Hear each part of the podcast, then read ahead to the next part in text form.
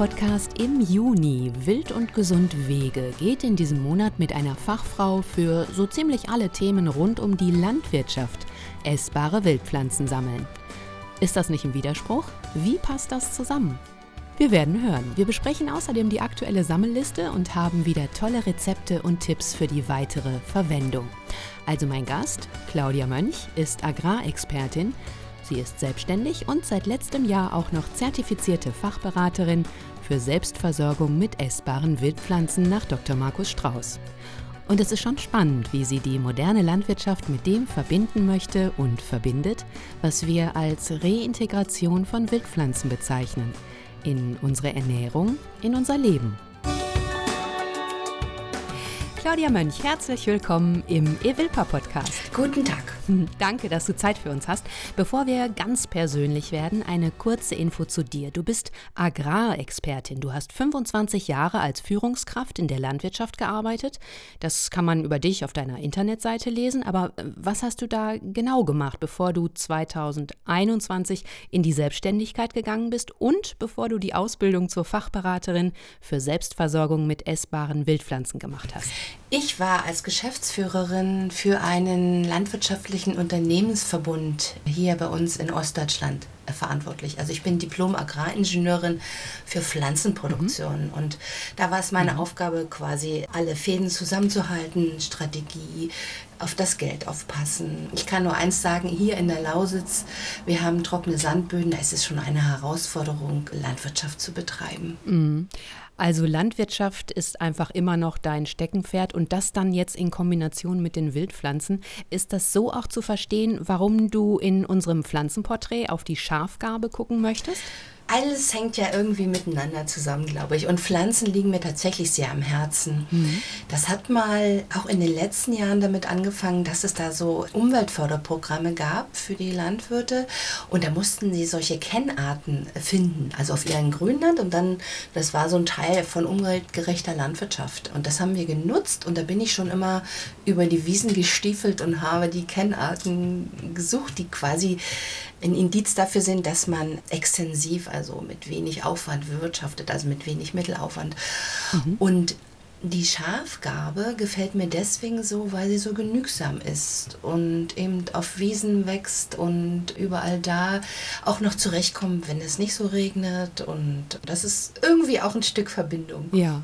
Wenn man jetzt nicht gerade einen englischen Rasen hat, habe ich auch festgestellt, obwohl ich unsere Wiese hier mähe, mit dem Rasenmäher drüber gehen natürlich. Trotzdem schafft es die Schafgarbe da immer noch ihre Blätter äh, zu entfalten, die ich dann, bevor ich Rasen mähe, noch ein bisschen abernten kann. Also die ist einfach sehr äh, ja, widerstandsfähig auch. Ne? Ja, ja, und ich habe das jetzt festgestellt. Ich habe gerade meine Gemüsebeete wieder vorbereitet. Ich habe mal Hochbeete angelegt, beziehungsweise mhm. mein Mann hat das für mich gebaut.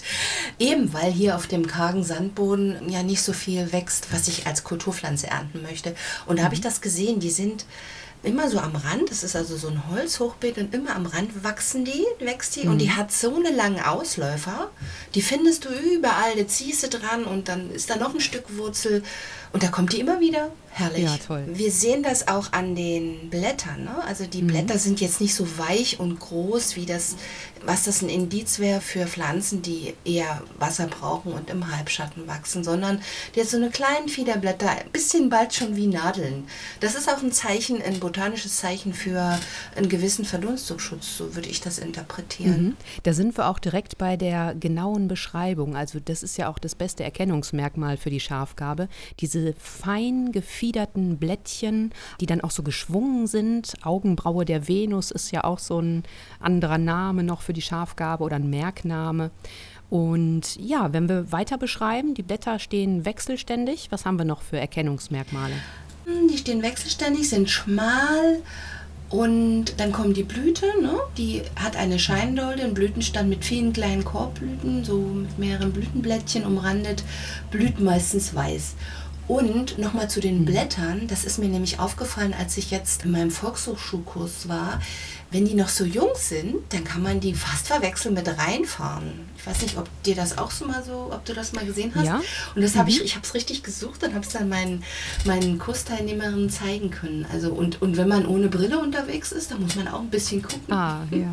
Ja, interessant, weil bei Verwechslungsgefahr hatte ich mir jetzt aufgeschrieben, eigentlich keine. Aber wenn du jetzt sagst, reinfahren, ja.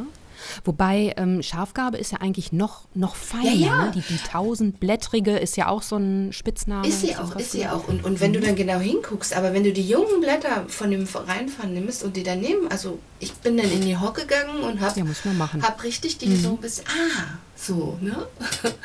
ja, und dann habe Ja. ich es gesehen, ja. Ja, ansonsten dann ähm, bei dem Erkennungsmerkmal, also sie hat überwiegend weiße Blütenstände und manchmal aber auch ein bisschen ins rosafarbene gehen. Ja, so und dann gibt es auch noch so Mhm. eine gezüchtete Form, glaube ich, die so gelb sind. Die kann man im Garten gut ansiedeln. Über 100 Arten gibt es, habe ich gelesen. Ja, siehst du? Von Schafgarbe. Ja, Ja, ja. Rosa bis leicht violett, genau. Hm, gelblich. Die Inhaltsstoffe, was gibt die uns Gutes, die Schafgarbe? Also, ätherisches Öl Proazulen, Kampfer und Achillin. Und Bitterstoffe. Und das ähm, gibt ihr diese Heilkraft, die wir ja oft auch im Tee nehmen. Also der, die, die Schafgarbe nutzen wir ja auch bei Frauenleiden, auch zur Verdauung. Und da sind ja oftmals die Tees, die die Wirkung verursachen.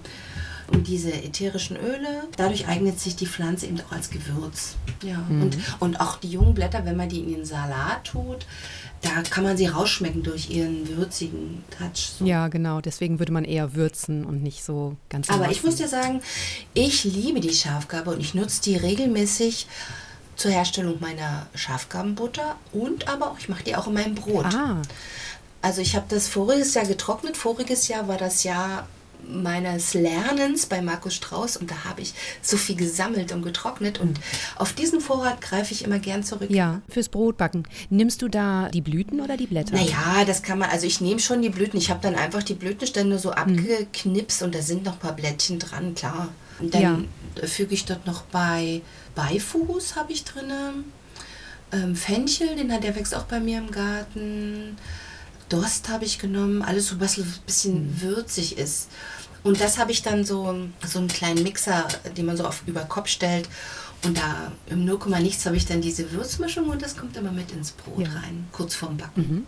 Und kannst du sagen, wie sich der Geschmack dann verändert? Ja, es ist, wird einfach würziger.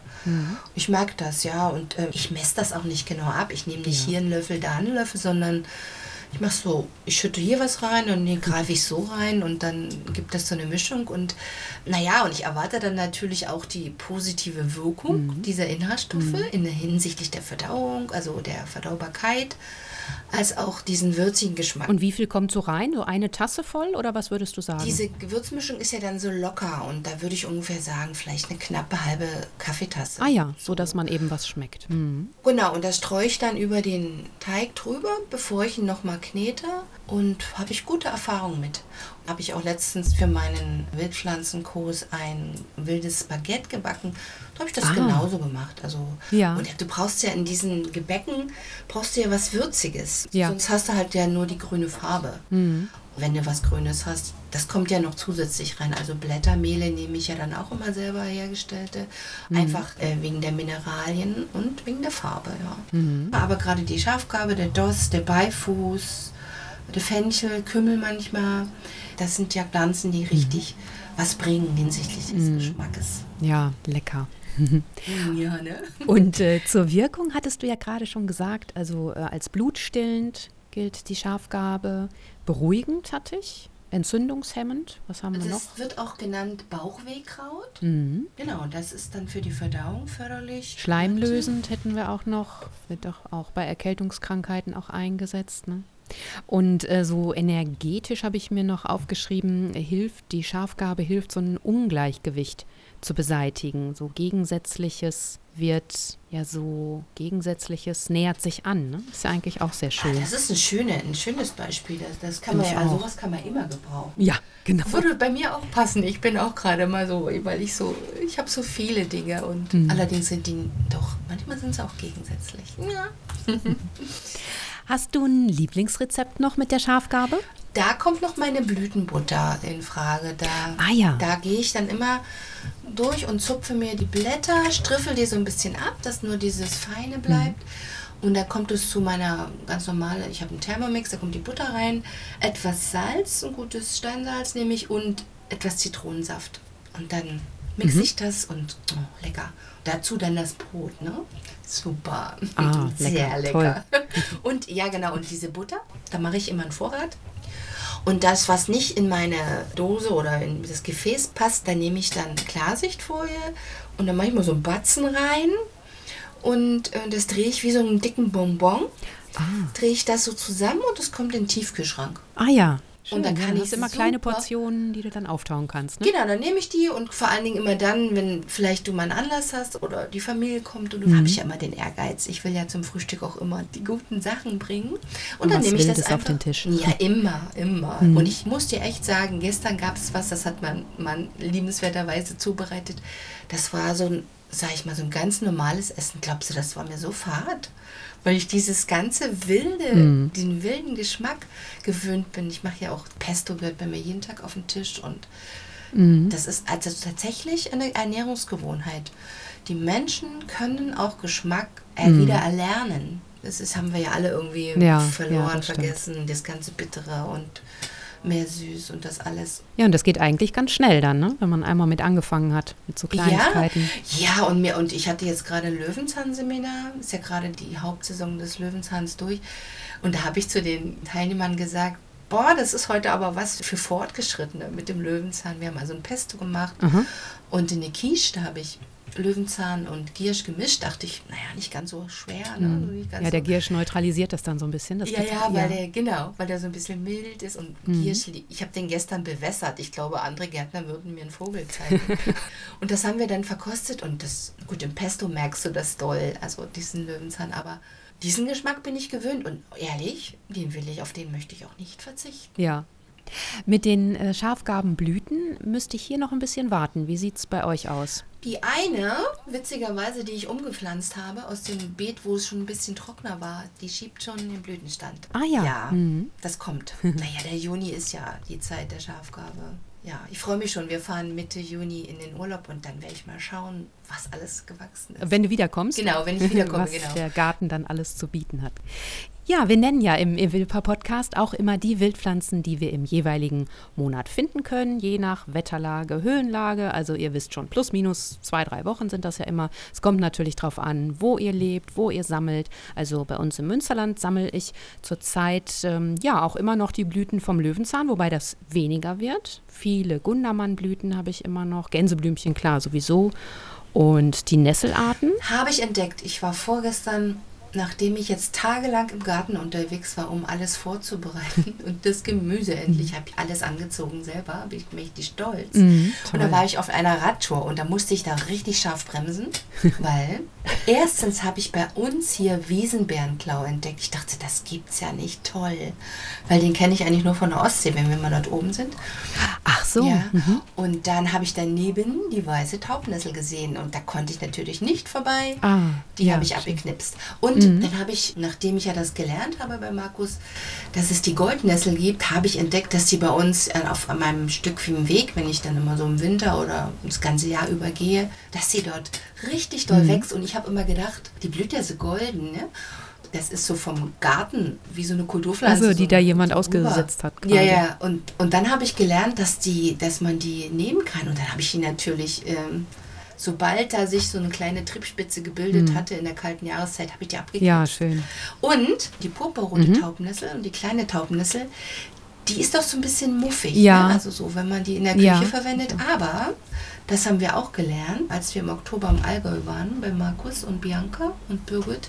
Da haben sie experimentiert, wenn du diese Spitzen in Honig karamellisierst in der Pfanne, Aha dann bekommen die so richtig in so einen harmonischen, abgerundeten Geschmack. Und wenn du dann so ein bisschen Möhre mit dazu anschwitzt, was denn denn super essen?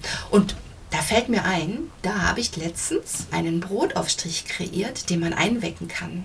Ja, bei uns in der wilden Küche ist das ja oft die Herausforderung, dass du mal alles frisch Ja. machst. Und wenn du dann mal auf Vorrat produzierst, da, naja, da wird es manchmal ein bisschen schwierig. Mhm. Und da habe ich das ausprobiert.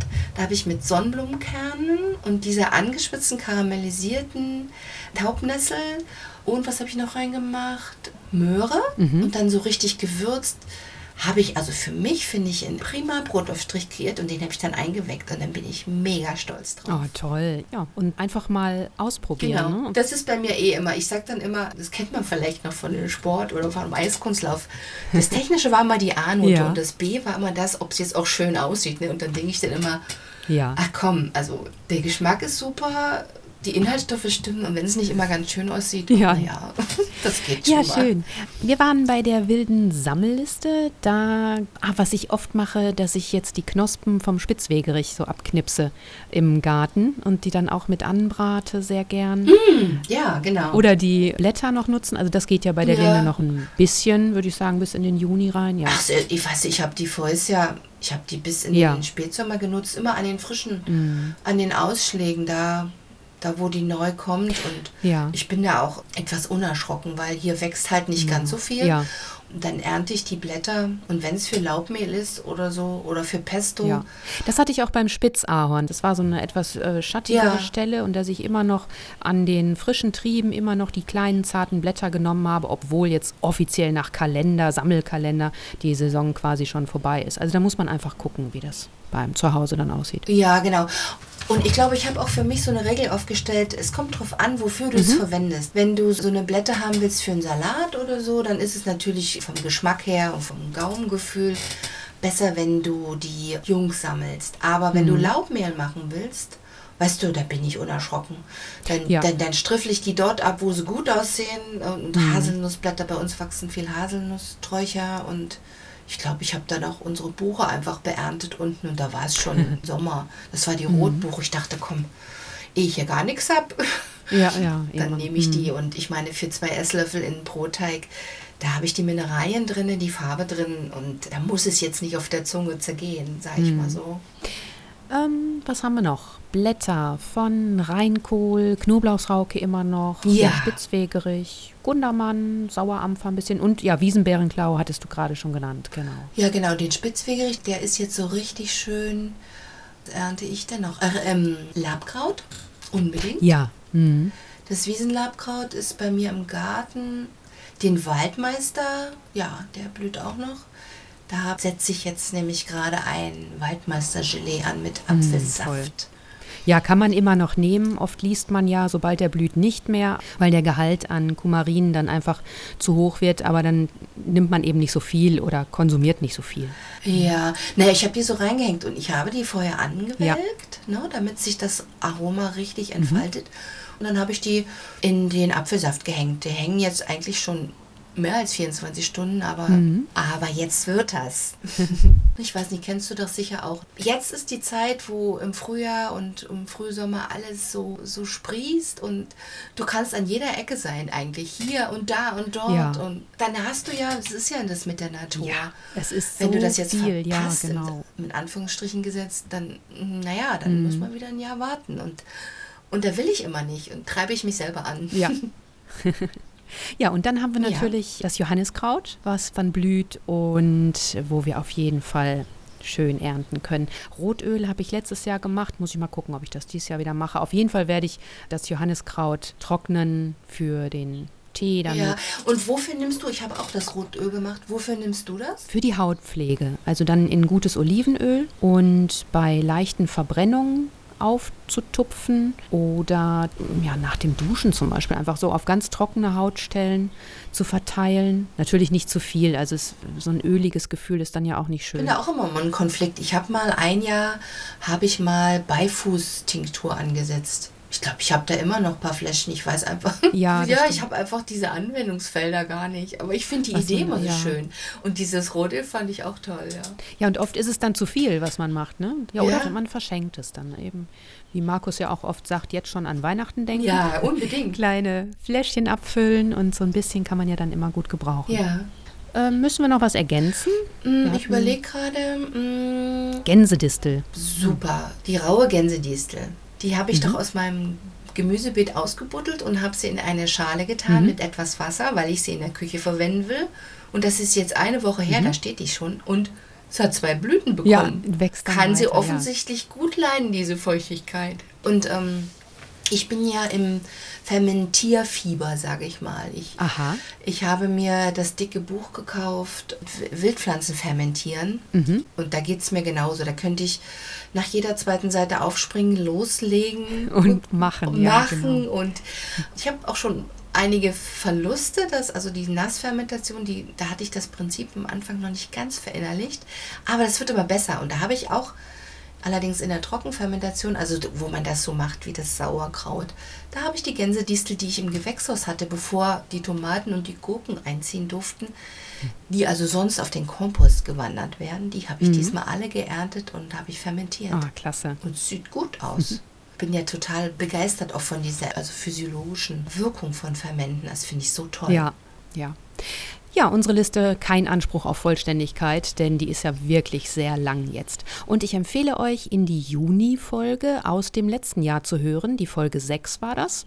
Mit Dr. Markus Strauß habe ich da über die Familie der Doldenblütler gesprochen, was sie uns Gutes bringen und welche wir euch empfehlen. Denn gerade in dieser Pflanzenfamilie gibt es einige sehr giftige, den Schierling oder die Hundspetersilie.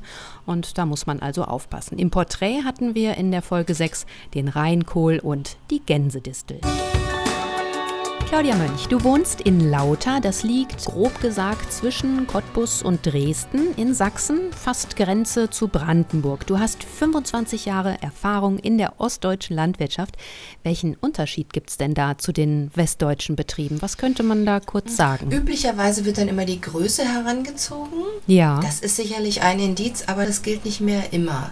Es ist, glaube ich, eine Frage der Strukturen mhm. und der Arbeitsorganisation und der Abläufe. Und mhm. über Überwiegend ist in der ostdeutschen Landwirtschaft der Mehrfamilienbetrieb, das ist eine Wortschöpfung, da, wo also Fremdarbeitskräfte arbeiten. Also du bezahlst in der ostdeutschen Landwirtschaft jede Stunde, die gearbeitet wird, bezahlst du. Und ich kann mir vorstellen, dass es in westdeutschen Betrieben eben nicht, mhm. da wird anders gedacht, wenn also der Opa nochmal nach den Kühen Nachmittag schaut oder die Oma oder die Frau mitarbeitet, ja, da kalkulierst du anders. Und das ist das ist eine in der, ich bin hm. ja eher Betriebswirtschaftlerin, 25 Jahre gewesen. Das ist ein großer Unterschied, ja. aber auch in dem Herangehen. Ich glaube, da in der westdeutschen Landwirtschaft ist der Eigentumsgedanke und das Unternehmerische stärker verankert als in der ostdeutschen Landwirtschaft. Auch noch nach mhm. 30 Jahren. Ja, also weißt ja, wie das ist. Man kann jetzt nicht die und der, das passt natürlich nicht auf jeden, aber so. Ja. Das ist, glaube ich, was mir immer besonders auffällt dieser Fokus auf das Unternehmerische. Das ist durch die Geschichte mhm. nicht so stark ausgeprägt, durch unsere Geschichte. Und gerade in der jetzigen Zeit, wo es wirklich auch um Wandel geht, wo es darum geht, neue Geschäftsmodelle zu entwickeln als Landwirte, da braucht es diesen inneren Antrieb, dieses unternehmerische Denken und nicht dieses, ja. haben wir immer so gemacht und sag mir mal, wie ich es machen soll. Also mm. ist auch hier wieder, da gibt es wieder mm. hier und da und hier hüben und drüben verschiedene. Aber das ist etwas, was ich der ostdeutschen Landwirtschaft mitgeben möchte. Hm.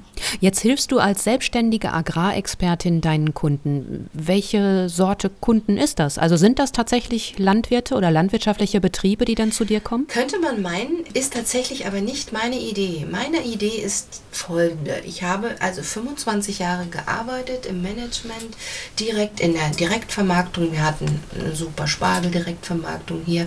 Ich war zwölf Jahre lang im landwirtschaftlichen Berufsstand, im Vorstand des Sächsischen Landesbauernverbandes und kenne also auch, wie, sagen wir mal, Agrarpolitik läuft. Ich möchte gerne vermitteln, ich möchte gerne Brücken bauen zwischen der Landwirtschaft mhm. und allen, die mit und in der Landwirtschaft zu tun haben. Und das sind jetzt nicht in erster Linie Landwirte an sich, denn die wissen ja, wie sie selber ticken, sondern ich möchte einfach, ja.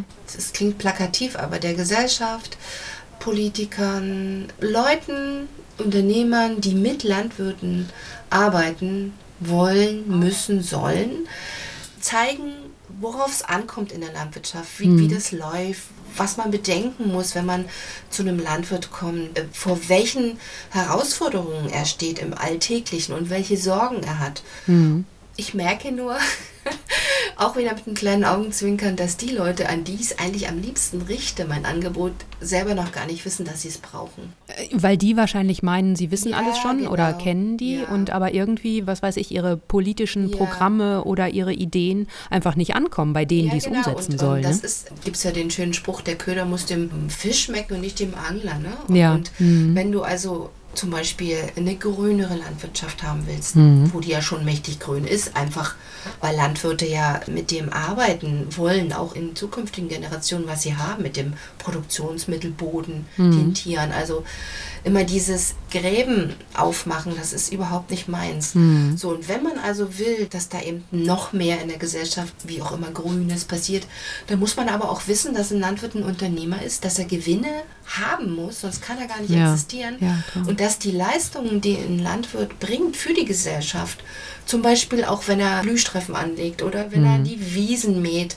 und damit das Reservoir fürs Grundwasser erhält dass er davon leben muss und auch gut leben muss und nicht immer so hinten anhängt und wir die Branche immer mit dem Mindestlohn zu kämpfen hat. Ja, ja. Und dann auch, dass jemand weiß, dass zum Beispiel im Mai der Agrarförderantrag gestellt wird Ach und so. abgegeben wird und dass da richtig viel Stress damit verbunden ist und dass inzwischen der Landwirt so viel mit Bürokratie zu tun hat, ist Wahnsinn. Ich weiß noch aus meiner aktiven Zeit, diese Agrarförderung ist, ist existenzieller Bestandteil der deutschen mhm. Landwirtschaft auch der europäischen Landwirtschaft. Ohne die ja, geht es nicht. Kann kein Betrieb Gelder, überleben. Hm. Vielleicht ein paar Spezialbetriebe oder in der Magdeburger Börde vielleicht ein paar Betriebe, die nur wirklich nur Feldbau machen. Mhm. Aber das heißt, er muss diese Anträge stellen und da geht er so viele Verpflichtungen ein die ihm dann auch manchmal richtig viel Geld kosten können, wenn er da gegen irgendwas verstößt. Da hängen inzwischen, glaube ich, fünf A4 Seiten an jedem ja. Beihilfebescheid dran. Und mal ehrlich, äh, wenn du die alle liest, kannst du eigentlich sagen, äh, bitte Leute, macht doch euer Zeug alleine. Ne? Also Und Verpflichtungen eingehen, wie meinst du das? Das sind so die ganzen Gesetze, die sind Fachgesetze, was er alles einhalten muss. Ähm, Ach so, ja, Vorschriften, Vorschriften, die eingehalten aber werden. In, in alle Richtungen. Und und dann ist es so, so ein mhm. Landwirt, der fährt Maschinen, wenn du so einen Metrische nimmst, der kostet über eine Viertelmillion Euro. Ein Schlepper kostet heutzutage 150.000 oder noch mehr, fast 200.000 mhm. Euro. Du brauchst auch gute Leute, die das bedienen, die auch diese mhm. digitalen Daten ablesen können, wo dann der Landwirt mhm. wieder Pflanzenschutzmittel einsparen kann, ganz bedarfsgerecht düngt. Und da brauchst du auch gute Leute. Das ist jetzt gerade in dieser in diesen, ja, die musst auch bezahlen, ja. Situation auch bei Arbeitskräften. Mhm. Also so könnte ich eigentlich im Grunde immer fortfahren. Aber es ist ja nicht unser ja, Thema. Ja. Aber ich, ich will einfach nur sagen, es gibt ganz viel darüber zu erzählen und auch zu verstehen für diejenigen, die es verstehen wollen. Mhm. Und dann Landwirtschaft und Wildpflanzen. Wie passt das jetzt zusammen? Ähm, gute Frage. Wir sehen es ja, also die Wildpflanzen sind gerade auf dem Feld, sind ja auch Bestandteil der Flora dort irgendwie. Mhm. Äh, wachsen die ja viele dort. Ähm, denken wir an die Kornblume, die ja immer dem Getreide folgt zum Beispiel. Mhm. Und nun ist es aber so, dass diese Beikräuter, Unkräuter, Begleitkräuter natürlich genauso konkurrieren um die Nährstoffe, ums Wasser und ums Licht. Und der Landwirt ist auf Ertrag getrimmt, einfach weil er sonst nicht ja. überleben kann. Ne? Ja. Das zwingt ihn gewissermaßen immer Höchstertragsstrategien zu fahren und da stören natürlich Begleitkräuter. Und es braucht dort ein Umdenken. Und in dem Moment, wo wir alle umdenken und in dem Moment, wo uns das allen wichtig wird, bin ich der festen Überzeugung, da finden wir auch die Wege, wie beides gehen kann. Mhm. Aber solange wir in diesem System bleiben, wie wir es jetzt sind, und uns das egal ist, was wild wächst, für die einen egal und für die anderen störend, solange, also wird sich das nicht von alleine ändern, glaube ja. ich. Ansonsten, ich bin gerade auch dabei, mich mit dem Thema immer wieder Permakultur, ohne dass ich ja jetzt eine Definition dafür hätte, zu beschäftigen. Mhm.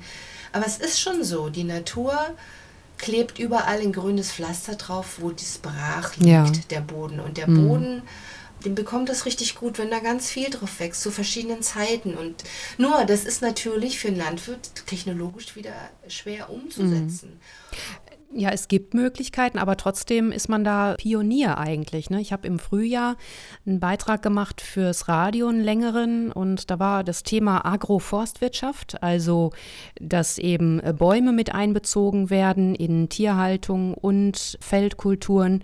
In dem Zusammenhang ging es auch um regenerative Landwirtschaft. Da habe ich mit einem Landwirt gesprochen, hat der mir erzählt, dass zum Beispiel er mit dem Raps direkt verschiedene Pflanzen noch mit einsät, mhm. sodass nach der Rapsernte der Boden, also das Ziel ist einfach, den Boden immer bedeckt zu mhm. haben mit einer Pflanze und die dann später als Gründünger untergepflügt wird und so weiter. Spart ihnen Dünger, Pestizide, Arbeit, aber er ist immer noch dabei, Erfahrungswerte zu sammeln, weil es da noch nicht so viel gibt und man immer gucken muss, wie hat das ja. dieses Jahr funktioniert, ja. wie mache ich es nächstes ja, Jahr. Ich weiß, das ist auch ein Stück weit das Thema, das ist, kennen wir Landwirte ganz lange schon, das Thema der Zwischenfrüchte. Mhm. Das sind die Früchte, die zwischen in den Hauptkulturen wachsen und die auch gleichzeitig mit eingesät werden. Der Bauer mhm. macht das normalerweise, also weil ihm die Bodenfruchtbarkeit mhm. oft ein Klee mit reingesät, weil der Klee ist eine Leguminose, eine Leguminose sammelt ähm, durch seine Wurzeln und die Knöllchenbakterien den Stickstoff mhm. und kann das dann im Verbleib an den Boden abgeben. Aber ich wollte noch was sagen zu diesen Agroforsten. Ja. Das hat auch rechtliche Gründe. Wenn du mhm. zum Beispiel eine Fläche hast, die meisten, gerade in Ostdeutschland, die meisten Flächen sind verpachtet an die Landwirte. Die Eigentumsausstattung, das ist übrigens auch ein Unterschied zum mhm. Westdeutschen, ist nicht so, äh, bei weitem nicht so hoch, hat sich schon geändert, aber nicht. Das heißt, wenn du also zum Beispiel reinpflanzen willst mit Bäumen zum Beispiel, um Winderosion zu verringern, dann musst du den Eigentümer fragen und du bindest dich dann über richtig mhm. lange Zeit. Mhm. Und so ist es auch, wenn du auf einer Weide Bäume stehen hast. Ja. Früher musstest ja. du diese Flächen aus deiner Agrarförderung rausrechnen. Da ist also jede Menge, was es zu beachten gilt und das, was das noch nach sich zieht. Ja, genau. Ja. Und deswegen, das mhm. heißt ja nicht, dass es nicht geht. Aber das mhm. ist, das ist das, was ich meine, was ich gerne vermitteln würde und die Brücken bauen würde, dass man gemeinsam nach Lösungen sucht. Und wenn man miteinander kommuniziert, braucht es immer ein Stück weit, dass man auf die Insel, die Kommunikationsinsel, die Welt des anderen geht. Und dazu muss mhm. man miteinander reden und dazu muss man A wollen und B ein Verständnis füreinander entwickeln. Und dann kann man mhm. richtig gute Lösungen finden, wenn das geht. Aber solange wir in den Gräben sind und nur gegeneinander schießen und der eine sich immer verteidigt und der andere immer schießt, ja. findet keine Lösungsfindung mhm. statt, würde ich mal sagen. Jetzt hast du studiert Diplom Agraringenieurin. Genau, ich habe an der Humboldt-Universität zu Berlin mhm. viereinhalb Jahre Pflanzenproduktion mhm. studiert. Damals Pflanzenproduktion heißt bei das dann. Zu mhm. der Zeit Pflanzenproduktion bis 1987 da war das noch getrennt. Ja. Also wir hatten ein bisschen was von den Tieren, aber nicht ah, ja. so viel. Vorher ein Jahr auf der LBG habe ich gearbeitet, mhm. überall mal reingeschnuppert. Mit dem Trecker Flügen gefahren, hat mir einer gezeigt, pups, hier fährst du hier, machst du die Ackerschiene runter, so und jetzt so viel Glück. Das war, war damals cool. Mach mal. Und an welcher Stelle kamen dann die Wildpflanzen in dein Leben? Die Wildpflanzen in, per Definition kamen durch Markus Strauß in mein Leben. Mhm. Und ich bin ihm über einen Kontakt begegnet. Also wir hatten einen gemeinsamen Kontakt und da ging es darum, was man in Sachen Wildpflanzen und Landwirtschaft zusammenbringen könnte. Und da sind wir uns begegnet. Und das war der Anlass dafür, dass ich diese Ausbildung begonnen habe. Und da bin ich so froh hm. drüber. Ja, toll. Wie willst du das dann in Zukunft vereinbaren? Also als Wildpflanzenexpertin sagst du den Leuten, lass mal wild wachsen. Und als Agrarexpertin müsstest du ja eigentlich den Landwirten oder die Landwirte sagen eben, ja, das muss weg. Oder gerade mal gibt es Ackerblühstreifen, die wir hier wachsen lassen können. Ist es da so ein innerer Konflikt? Hm. Ich merke tatsächlich, dass ich innerlich immer mehr in die natürliche Richtung gehe. Allerdings sitzen 25 mhm. Jahre Betriebswirtschaft und Führung im Landwirtschaftsbetrieb sehr tief und ich also, das ja. ist so, dass ich nicht beides versuche in jedem meiner Termine übereinzubringen, weil das geht nicht, das klappt nicht. Aber ich habe so einen Blick dafür und mhm. sagen wir mal so, wenn mich jemand darauf anspricht, dann hätte ich genau diese Meinung. Aber bislang sind die Herausforderungen, mhm. vor denen ich stehe als Agrarexpertin andere. Also momentan habe ich gemeinsam in Sachsen den sächsischen Wettbewerb Tierwohl mitorganisiert, gemeinsam mit dem Bauernverband. Also der hat mich ins Boot geholt.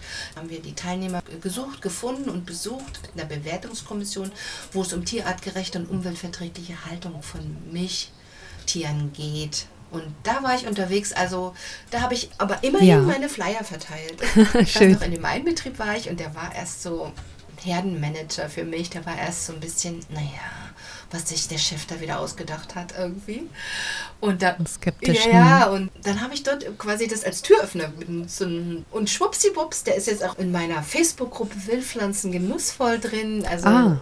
Wildpflanzen genussvoll bei Donja Claudia, genau, das ist mein Pseudonym für meine kreative Seite. Mhm. Und jetzt waren wir mhm. mit der Wettbewerbskommission tatsächlich auch noch vor Ort. Und da hat er dann auch gesagt, Frau Mönch, ich verfolge Sie. Und ja, und das letzte Bild, das war aber wirklich das Essen. Also ich poste dann immer mal, also ich stelle immer Essenbilder von meinem Foxo-Schokus oder auch von meinem eigenen rein.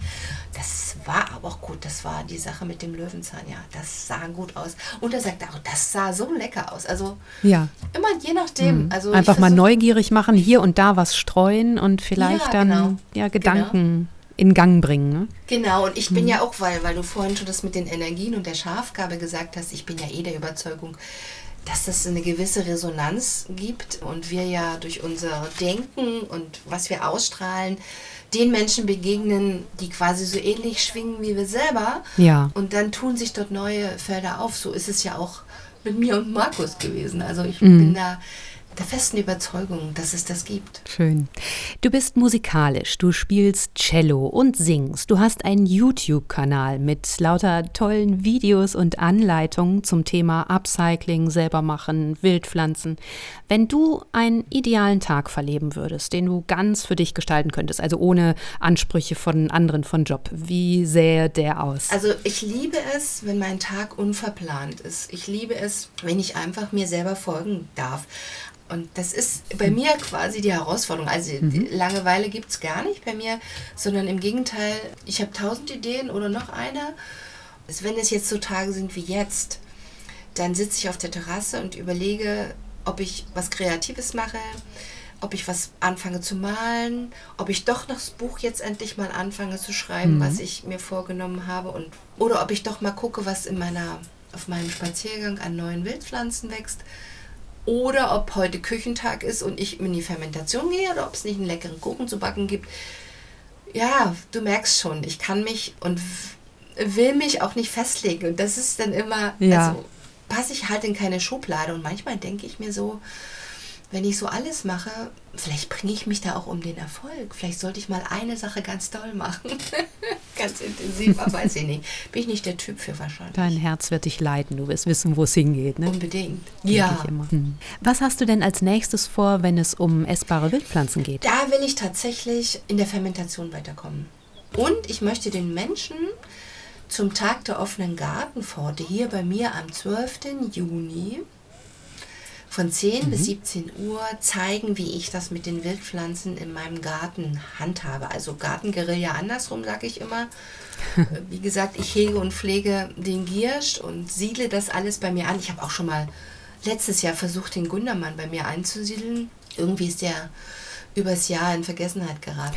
Solche Dinge würde ich gern tun. Also A, meinen Garten weiter verwildern und die Kulturpflanzen dürfen auch trotzdem sein. Mhm. Und B, möchte ich das den Menschen zeigen. Also ich habe eine Webseite und dort können die Leute auch meine Angebote sehen und das wäre toll. Ich würde dann gerne auch jemanden mal so äh, eine Gruppe länger begleiten und ihnen von meinem ganzen Wissen, auch vor allen Dingen, wie man das dann in der Küche anwendet, zeigen. Oder neugierige Gastronomen wären auch was für mich, die Lust hätten, mal die üblichen gutbürgerlichen Essen zu verwildern. Da zu hätte, verwildern. Ich total, mhm. hätte ich total Lust drauf. Ja, wir hatten mit der Schafgabe ja auch ein bisschen das Thema Aussöhnung und Annäherung, also Aussöhnung von Gegensätzen, Annäherung von Gegensätzen. Ich habe mir mal überlegt, es gibt ja, hast du auch so eine Pflanze, wo du sagst, die mag ich überhaupt nicht. Das ist mir ja sehr unangenehm, sowas überhaupt zu sagen. Aber bei mir ist das der stinkende Storchenschnabel. Schon dieser Name, das Ruprechtskaut. Ich, Ich finde es so schrecklich. Ah, weißt du was? Ey, weißt du was? Ich bin jetzt deine Schafgabe. Weißt du, dass die echt gut ist, um Schnecken von deinen äh, geliebten Pflanzen fernzuhalten? Aha. Und wie macht die das? Ja. Durch ihr Stinken einfach. Na, die durch ihren Stinken, durch ihr Stinken. Und weißt du was? Ich habe jetzt, glaube ich, 30 Schnecken gesammelt von meinem neuen kleinen zweiten mhm. Wildpflanzenbeet. Ich war so oh, böse. Oh, die ja. haben meine Kornblumen aufgefressen ein mhm. bisschen und ich war so wütend. Und dann habe ich von meinem Rosenbeet, wo mhm. der Storchschnabel nämlich jetzt wachsen darf, habe ich welche rausgerupft und habe die schon mal einfach mal so ringsrum gelegt. So. Äh, trocken einfach hingelegt. Rausgerupft und einfach so als Beetbegrenzung bei den anderen hingelegt. Ja, ja und außerdem guck dir doch mal die Blütchen an. Ja, ja, die sind, die sind so, genau, da so habe ich auch gedacht, das ist so schön. Aber wenn ich die rausrupfe und dann dieser Gestank da einfach. Naja, aber was ich sagen wollte, die Annäherung passiert dann auch dadurch, dass ich gelesen habe, du kannst damit so eine Art Rescue-Tropfen herstellen. Rupreichtskraut heißt es ja auch. Mhm. Und das mhm. geht ganz ja. einfach, indem man die oberen Pflanzenteile, also wenn sie blüht, dann in mindestens 40-prozentigen Alkohol legt, sowas mhm. ansetzt, mhm. zwei, drei Wochen stehen lässt, immer wieder mal rumschüttelt. Und was dann dabei rauskommt, wenn man es abseit, sind eben ja so eine Art Rescue-Tropfen, die ausgleichend wirken oder bei Schock oder Schreckerlebnissen beruhigend wirken. Und da habe ich gedacht, okay, Rupreichtskraut, du stinkender Storchenschnabel, das wollen wir mal versuchen. Super, am besten, das wusste ich noch nicht, am besten, du sagst jetzt nicht mehr, ne? Worte haben ja eine Macht. Ja. Du sagst jetzt nicht mehr stinkender Storchnabel, sondern du sagst nur noch, nur noch Rupreichtskraut. Und äh, Rescue heißt doch Rescue. Genau. genau. Mhm. Und die nimmst du dann im Wasser verdünnt oder wie? Genau, man nimmt sie entweder, also Bachblüten nimmt man ja pur, tropfenweise unter die Zunge, auf die Zunge. Mhm. Ich denke, in Wasser verdünnt könnte man die auch nehmen. Ja. Das ist ja auch interessant. Ich glaube, als ich das letzte Mal eine Tinktur angesetzt habe, habe ich meinen Mann zu meiner Schwiegermutter geschickt. Weil man sowas sonst gar nicht da hat, genau. Ich hatte den sonst gar nicht und den Rum wollte ich nicht nehmen. Den nehme ich immer für meine wilden Kugeln, wenn ich die mache. Lecker. Ja. Das war unser Evilpa Podcast, unsere Folge für euren Juni. Dankeschön, Claudia Mönch. Deine wilden Angebote finden wir im Internet unter donjaclaudia.de. Unbedingt. ja, alle Infos über Wildpflanzen findet ihr auch auf der Seite evilpa.net. Und dann wünschen wir euch noch einen wilden und gesunden Juni. Tschüss. Tschüss.